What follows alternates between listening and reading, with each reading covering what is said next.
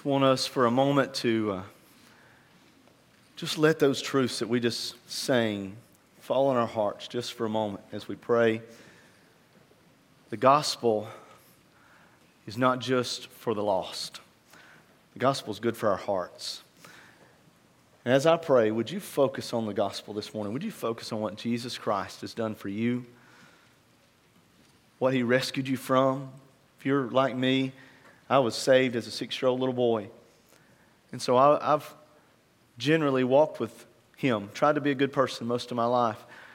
But I can't help but wonder what did God save me from? Many of you grew up like that. Some of you came to Christ as an adult and you know what he saved you from.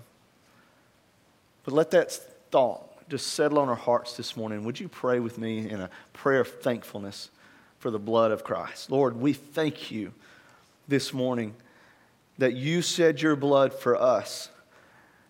And God, that many of us here have been called to faith in you, and you have declared us righteous by your own efforts.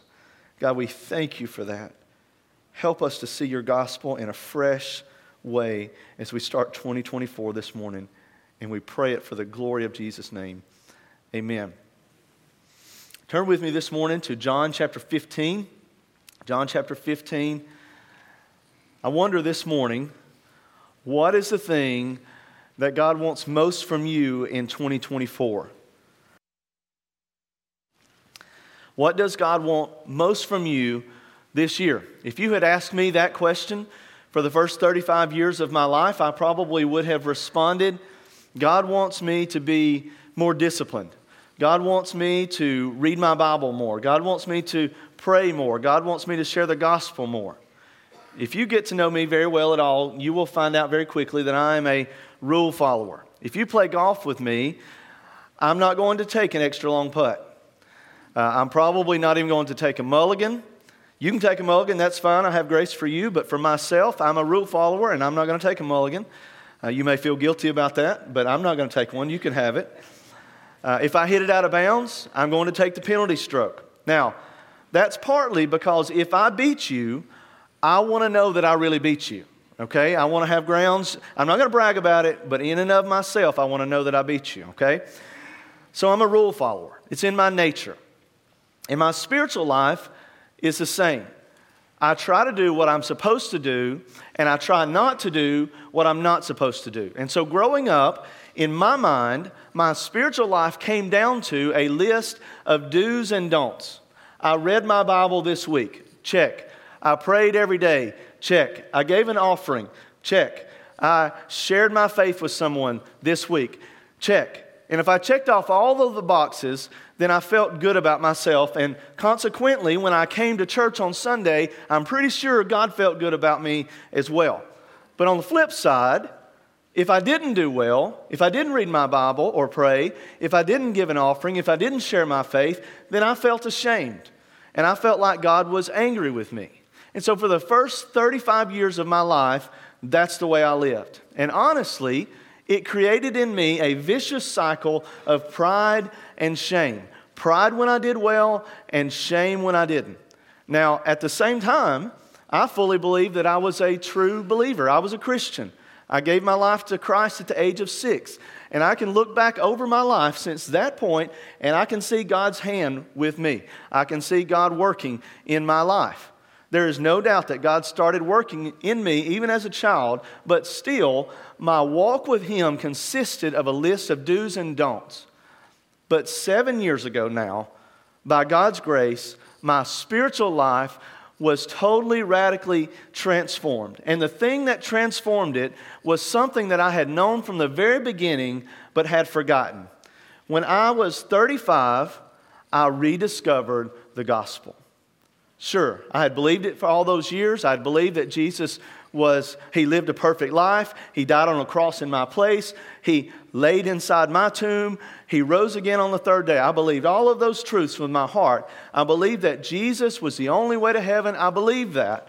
But to be totally transparent with you this morning, those truths had very little impact on my daily life outside of trying to be obedient because I knew that, that He had given his life for me, and so I owed my life back to him. I knew that. Outside of that, though, the gospel was merely the way to get to heaven. The gospel for me was only the entry right into Christianity. Even though I knew the gospel, I still had a legalistic heart. I had a religious heart that was focused on doing religious things. I went on mission trips. I lived a clean life. Whenever I could muster up the courage to do it, I shared my faith. I was really good at doing religious things, but the trouble was that religion was not changing my heart.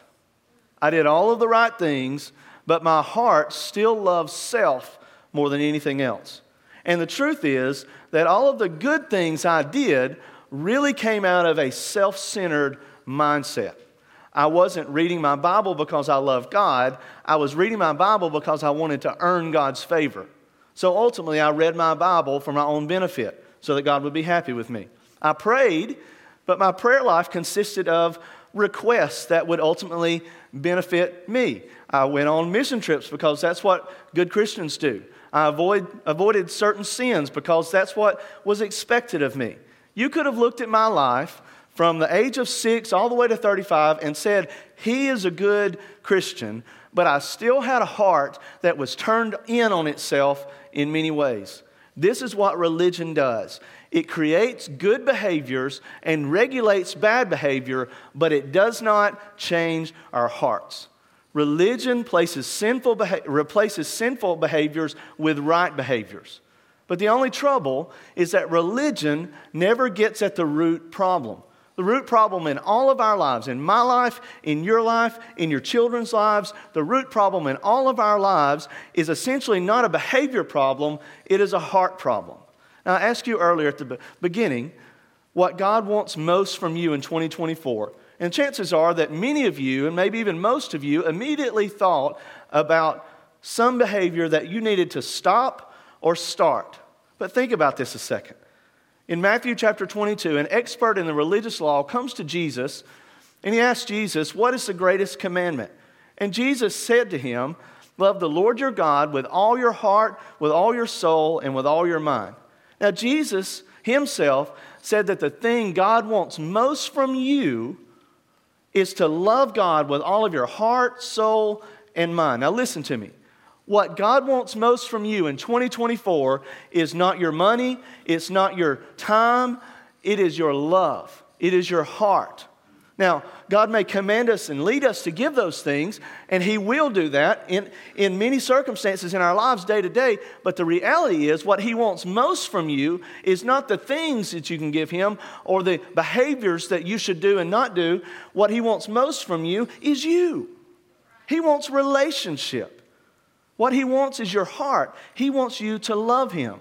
You see, our deepest root problem is not a behavior problem, it is a heart problem.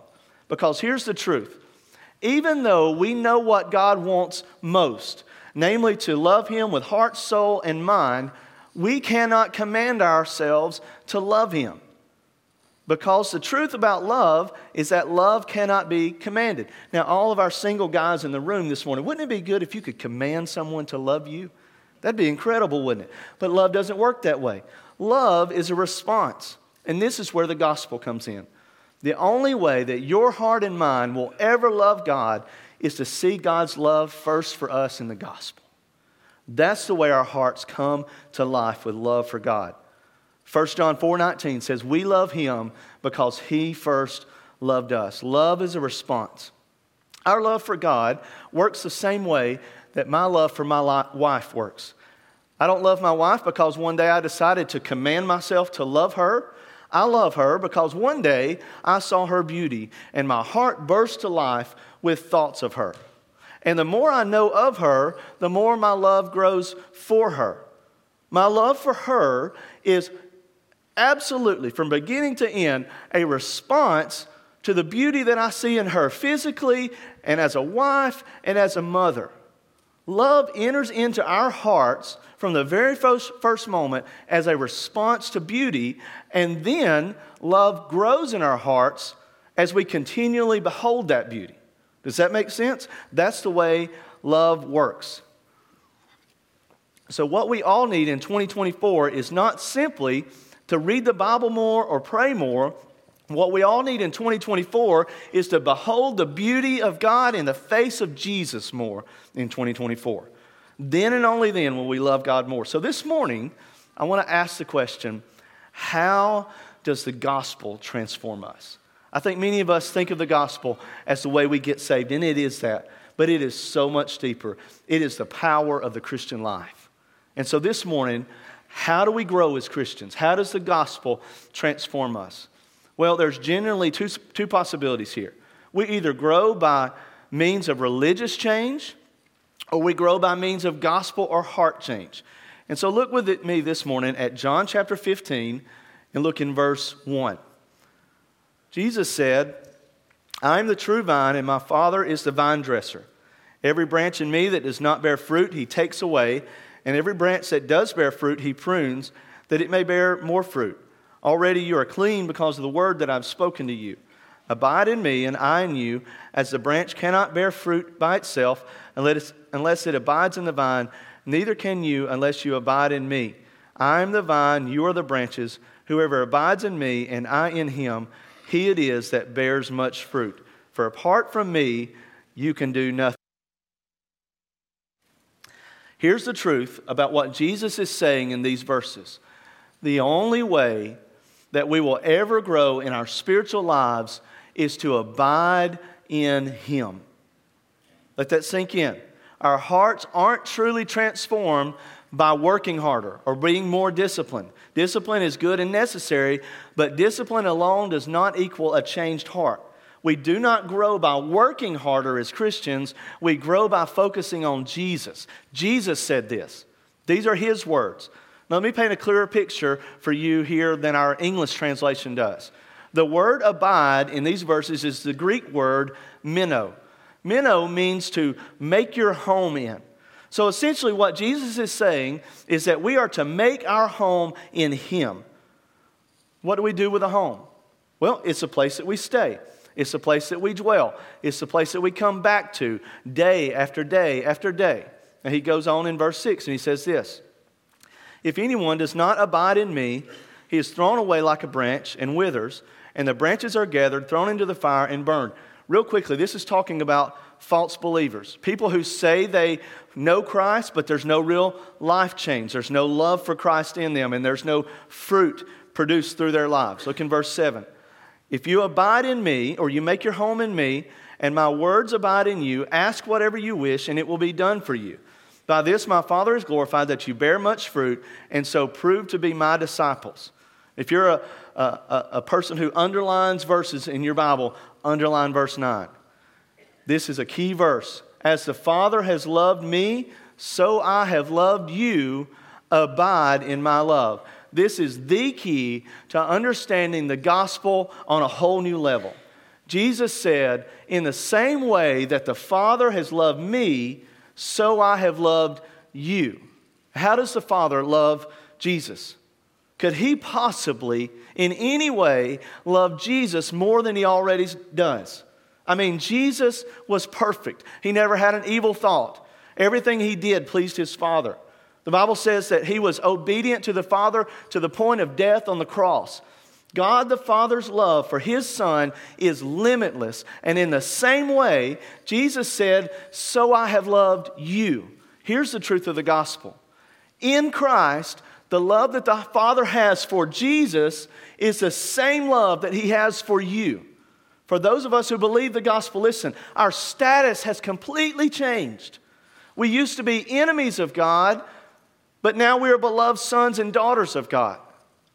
When God thinks of you in Christ, He says this You are my beloved son in whom I'm well pleased. You are my beloved daughter in whom I'm well pleased. Our status has changed. And here's the good news of the gospel we didn't do anything to earn it. In Christ, we now have all of the love and the favor of God. Listen to me. Do you really think that you reading the Bible this week and praying faithfully will add to the righteousness of Jesus? Never. But his righteousness has been given to us, imputed to us as a free gift. And so now all of what Jesus earned is now part of our lives. All of the favor of God has been given to us. Listen to me this morning. God, if you are in Christ, God could not love you more than He already does. And here's the great news about the gospel there is nothing you could do that would ever make Him love you less. You can't change the way that God feels about you because Jesus Christ and His righteousness earned your status for you. And so, what Jesus is saying in John chapter 15 and verse 9 is that we must make our home, come to it every day, back to it every day, remind ourselves of it continually, make our home in that love. In order for us to be the kind of people that God desires us to be, we must make our home in His limitless love. Come back to it day after day after day. Remind ourselves of it continually. Listen, Christian, quit trying to earn the favor of God. You already have it. Just live in it. So now, how does that truth help us grow as a Christian? How does the gospel transform us? Well, walk with me through this train of thought that we see in John chapter 15. Here is the life changing power of the gospel that I experienced as a 35 year old man, and I've been praying all week that you would experience the same rediscovery of the gospel today. If you're taking notes, here's the first one The gospel awakens our soul to the love of Christ. Here's the difference between religious change and gospel change. Religious change is more of a mechanical change. You are adding things. You're adding new behaviors or new disciplines. Gospel change, on the other hand, is more of an organic, natural change. Our behavior changes because we change. Here's the difference religion is a list of rules to be obeyed, and gospel, the gospel, is good news to be believed. Several years ago, before Natalie and I had children, we built a house.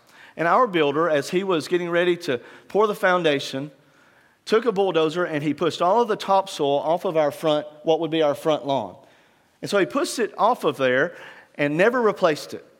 And so when we moved into the home, we couldn't get grass to grow in the front yard. And so, because I'm such a good farmer and so smart, I took a tiller, I rented a tiller and brought it to our house, and I tilled up our whole front lawn, and I put seed down, and we poured the water on it. For a whole month, we ran water.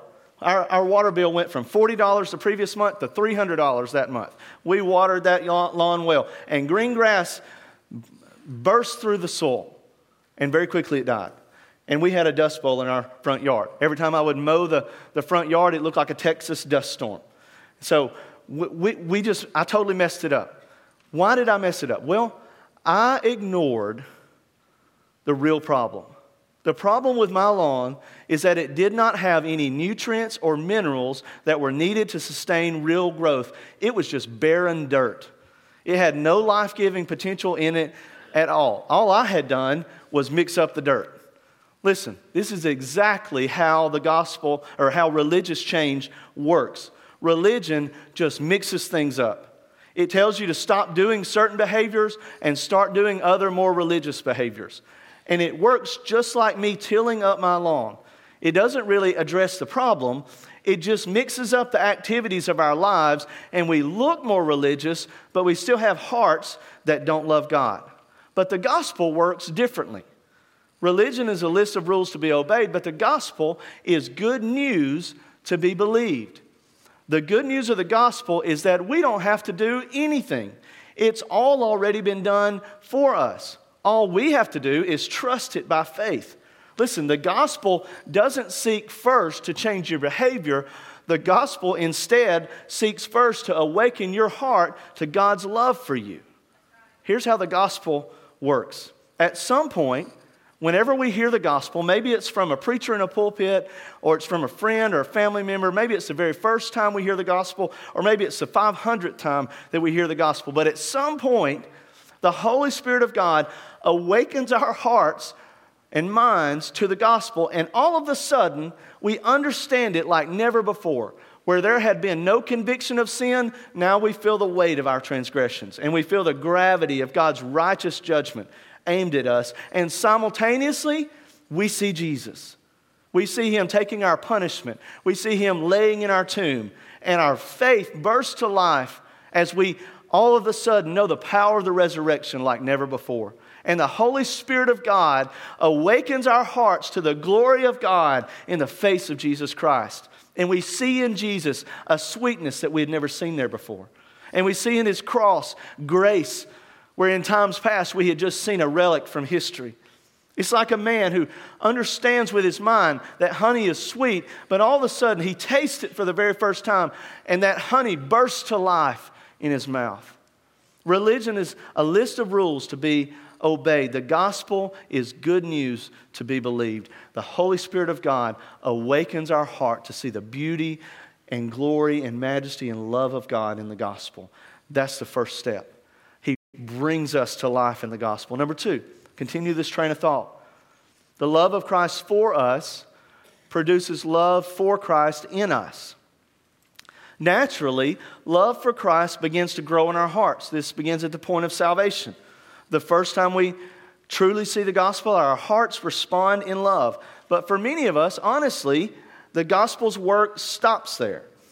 I know it did for me for many years. Growing up, I knew the gospel, I believed the gospel, but I had never really considered its implications for the rest of my life. I just understood that it was the way that we go to heaven.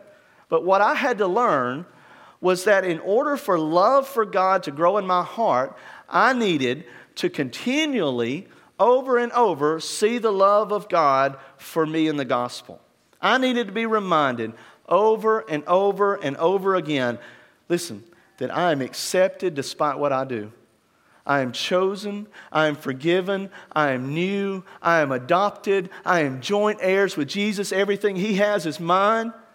And his status has now become mine. And it was only when I started preaching the gospel to, to, myself that these truths set my heart ablaze with love for God. You see, here are two truths that we need to understand. First is that religion is about behavior change, and the gospel is about heart change. Listen, I knew all of the right behaviors, but I was continually stuck in a cycle of pride and shame.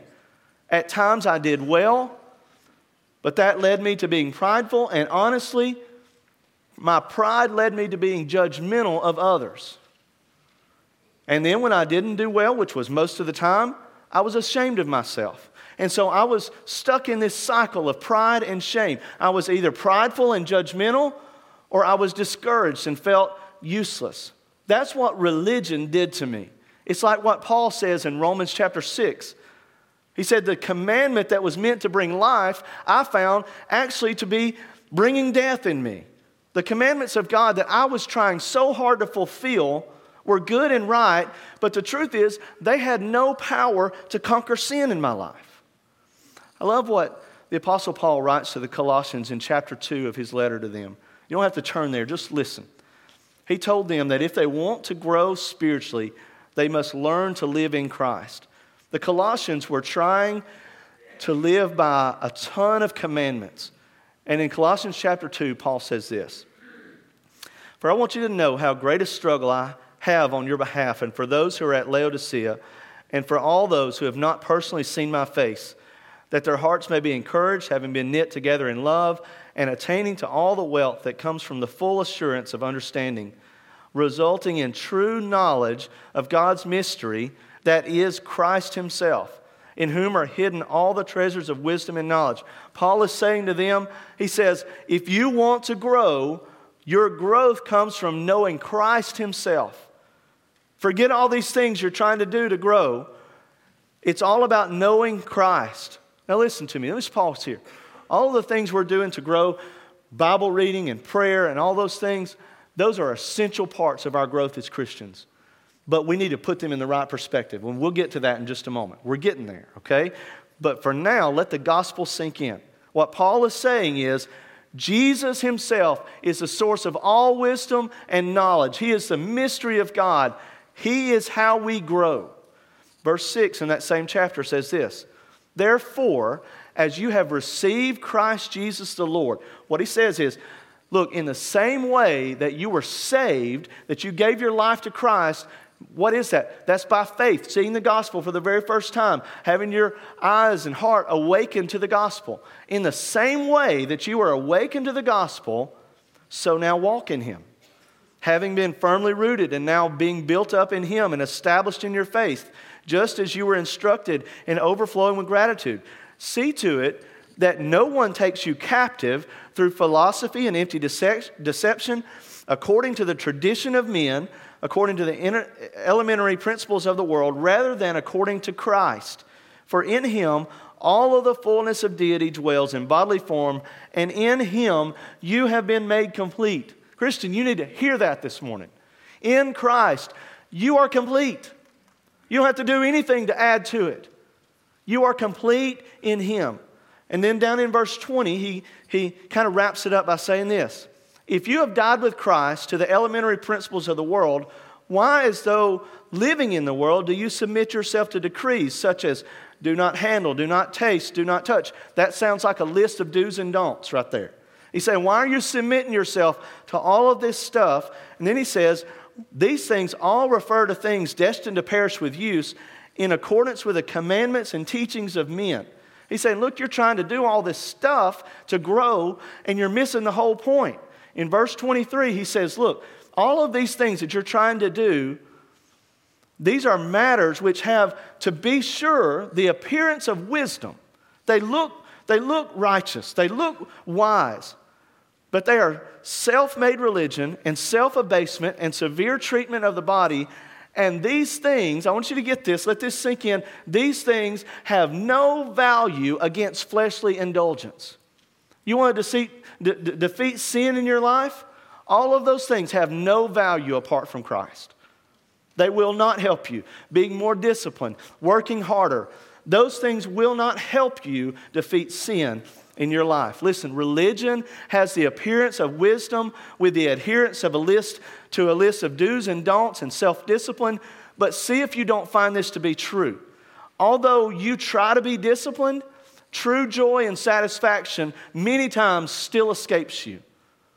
Religion can tell you what to do, but only the gospel can give you the power to do it. Religion is great at telling us what is good and right, but only the gospel makes us love what is good and right. This is the gospel's power in our life. The more I see the beauty of God in the gospel, the more I love Him. And the more I love Him, the less I love sin. Love for God has, listen, it's broken sin's power in my life. Now, I'm not perfect, I still mess up, but there is a power surging through me day in and day out where I know I'm not a victim. I know I don't have to submit to that. Jesus Christ has brought new life to me, and it all came about because of the gospel. The love of Christ for us produces love for Christ in us. And then continue the train of thought. Number three, love for Christ in us produces fruit through us. we do not, excuse me. We do not bear fruit by focusing on bearing fruit.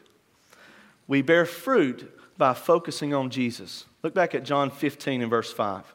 He said, I'm the vine, you are the branches. Whoever abides in me and I in him, he it is that bears much fruit, for apart from me you can do nothing.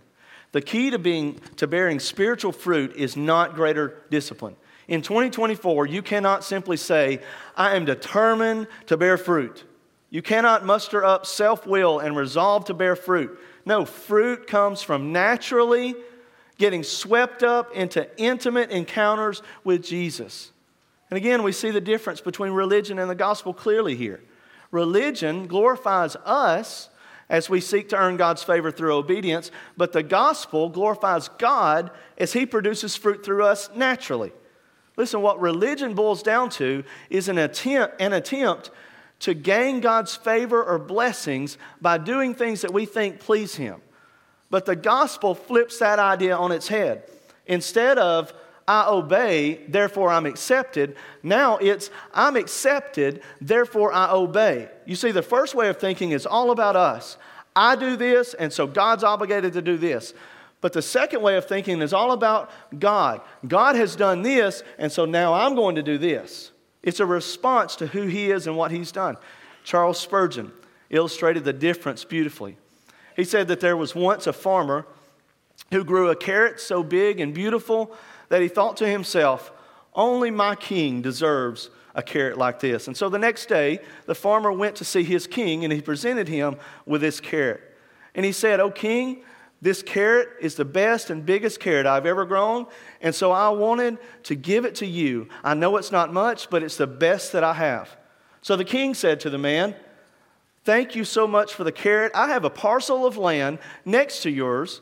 Since you are such a good farmer and steward of the land, I want to give you my land so that you can farm it as well. Now, at the same time, the king's, in the king's court, there was a nobleman who witnessed the entire scene. And he thought to himself, if that's what the king will do for a carrot, what will he do for a real gift? And so the next day, the nobleman went and bought the most beautiful horse that he had ever seen in his life. And he went to the king and he said, Oh, king, this is the best and most beautiful horse I've ever owned. I want to give it to you because I love you so dearly. And the king said, Thank you, and then went about his business. And the nobleman said, But king, yesterday you gave away a parcel of land to a man who gave you a carrot, and I have given you much more than a carrot.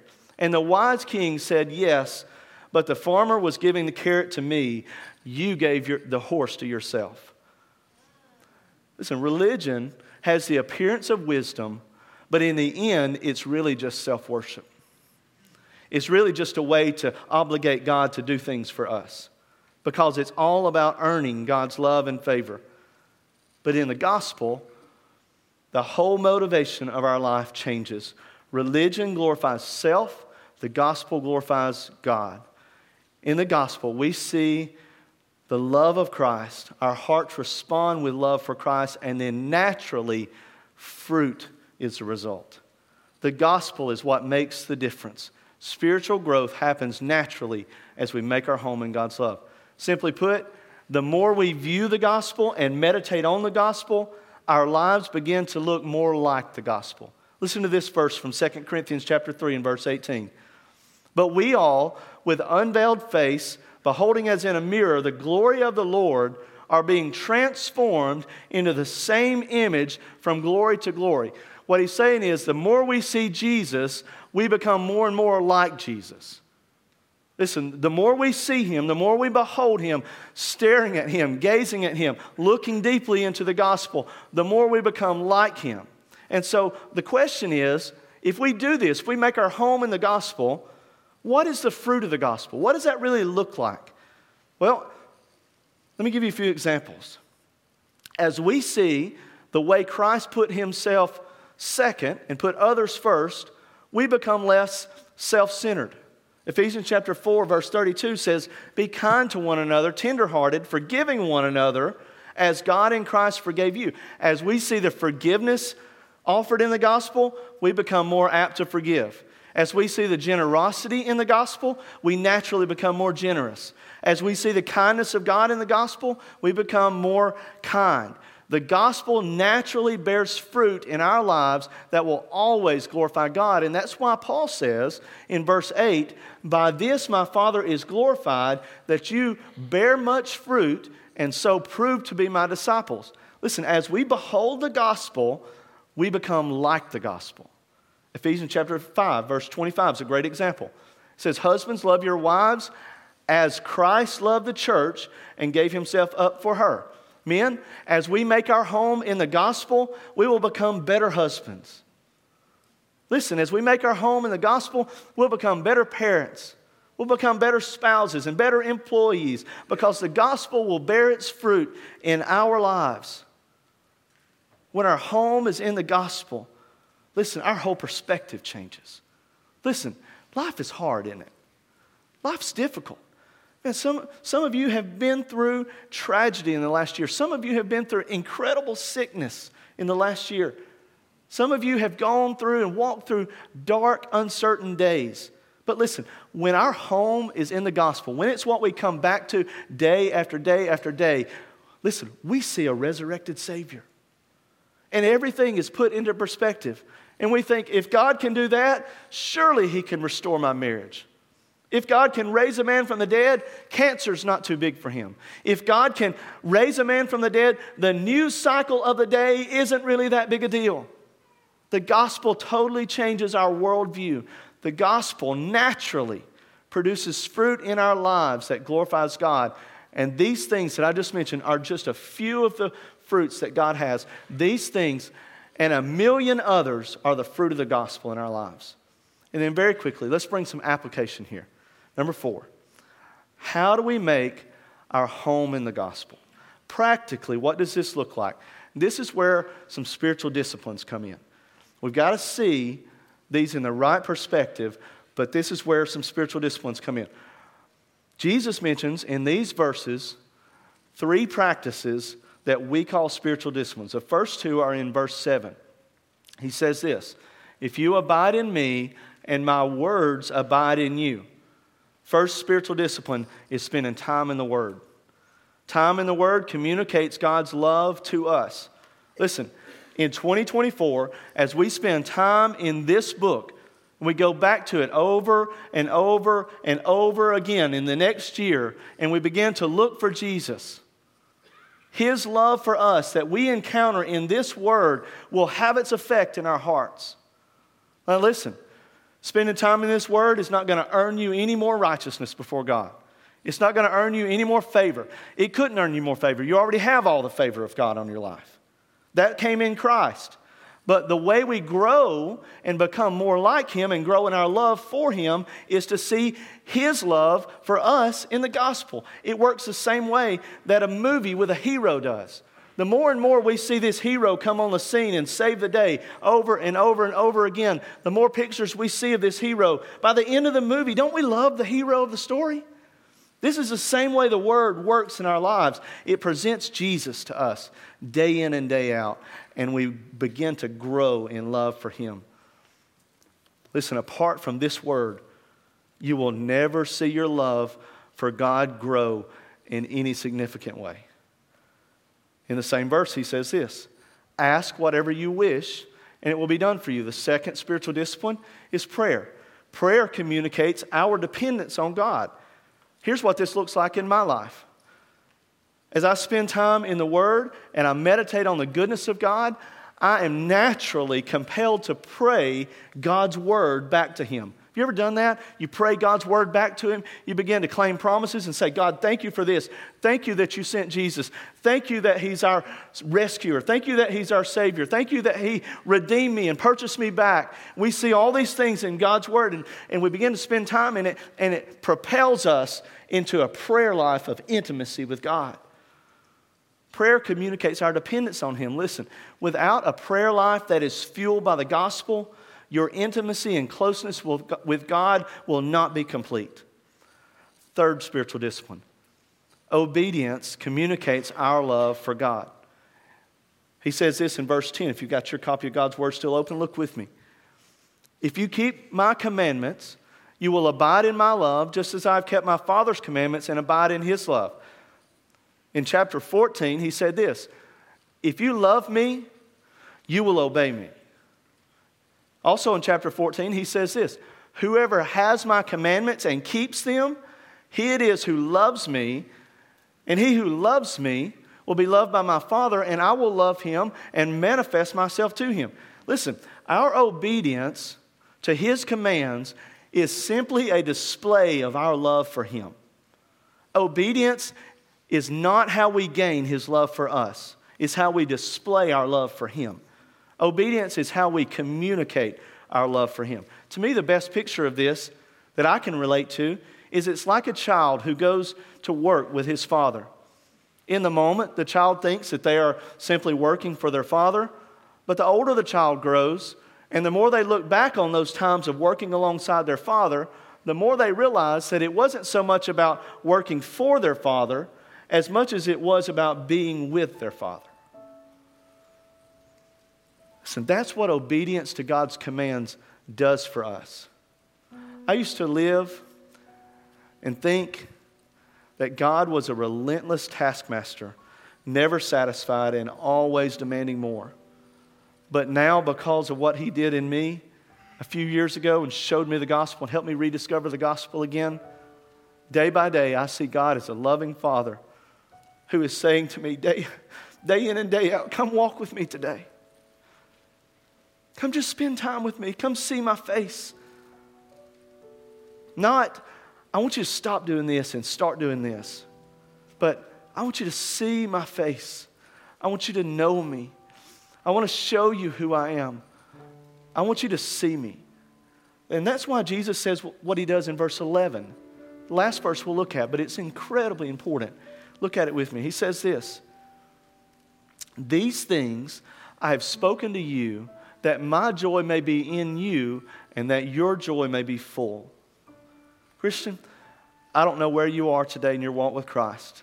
I know where I was a few years ago, and I know that it is entirely possible that you are doing all of the right things, but if you were honest today, there's not much joy in it. Psalm chapter 51, King David has really blown it. He's made some very bad decisions. But in Psalm 51, he cries out to God, Restore the joy of your salvation.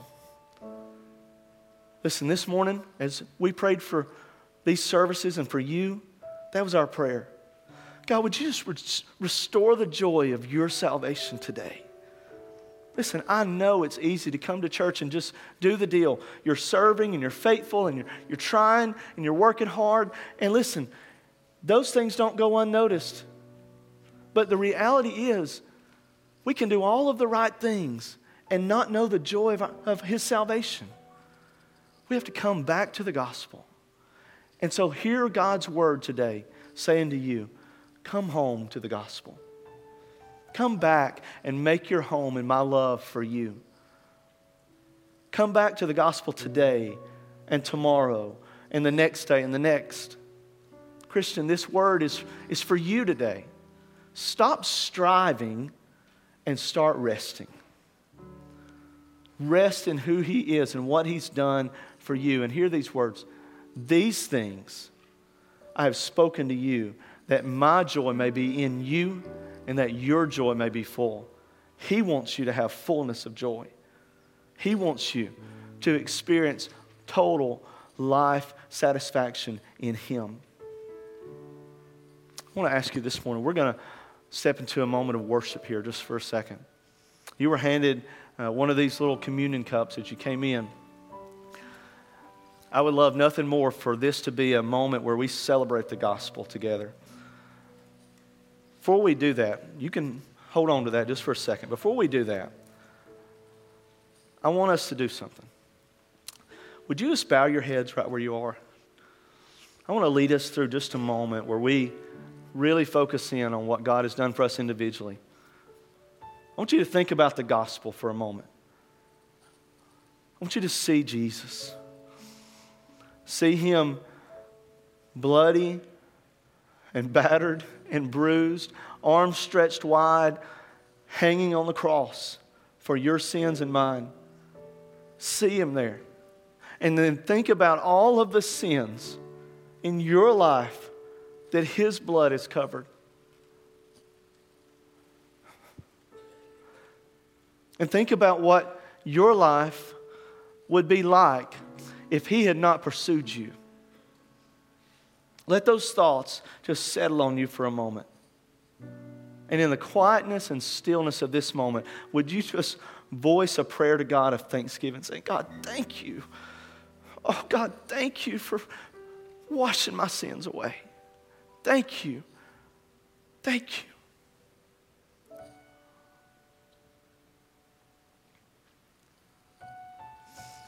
Now I want you to look up at me. Take that cup. If you don't have one, by the way, would you just slip your hands? Our guys are back at the doors and they would love to be able to help you. If you didn't grab one as you came in, they'll come to you. I want you to take this cup, there are two tabs there. Turn it kind of upside down. The bread is on the bottom there. Just take that tab off.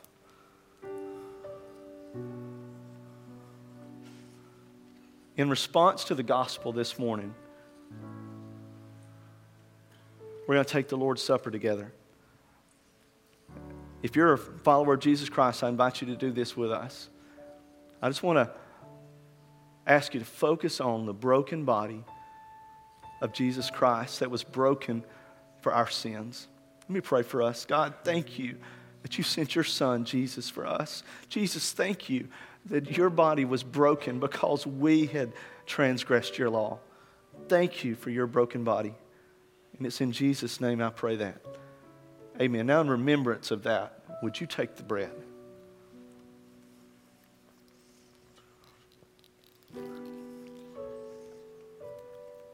In the same way, would you take the cup this morning?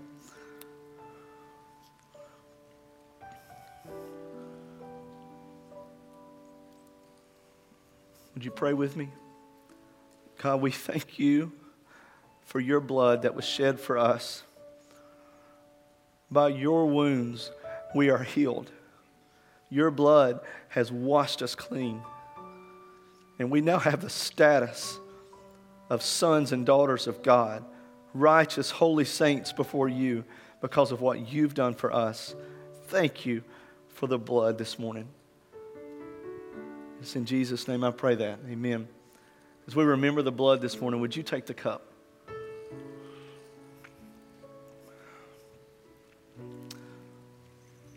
Now, this morning, I know this is our invitation time, and if you need to give your life to Christ, I invite you to come in just a moment when we stand. Our pastors and counselors will be here. If you need someone to pray with you, I invite you to come. But I want this, mo- this moment, listen, I don't want it to just be a moment where we're almost finished with a service and this is just what we do. No, listen, the gospel leads us to worship. And so we're singing, I surrender all this morning. What better song could we sing than to see the gospel and say to Jesus, You can have it all. You can have it all. You're so good and so righteous. Here's my whole life. Would you stand with us this morning and sing? Our pastors are here if you need to come.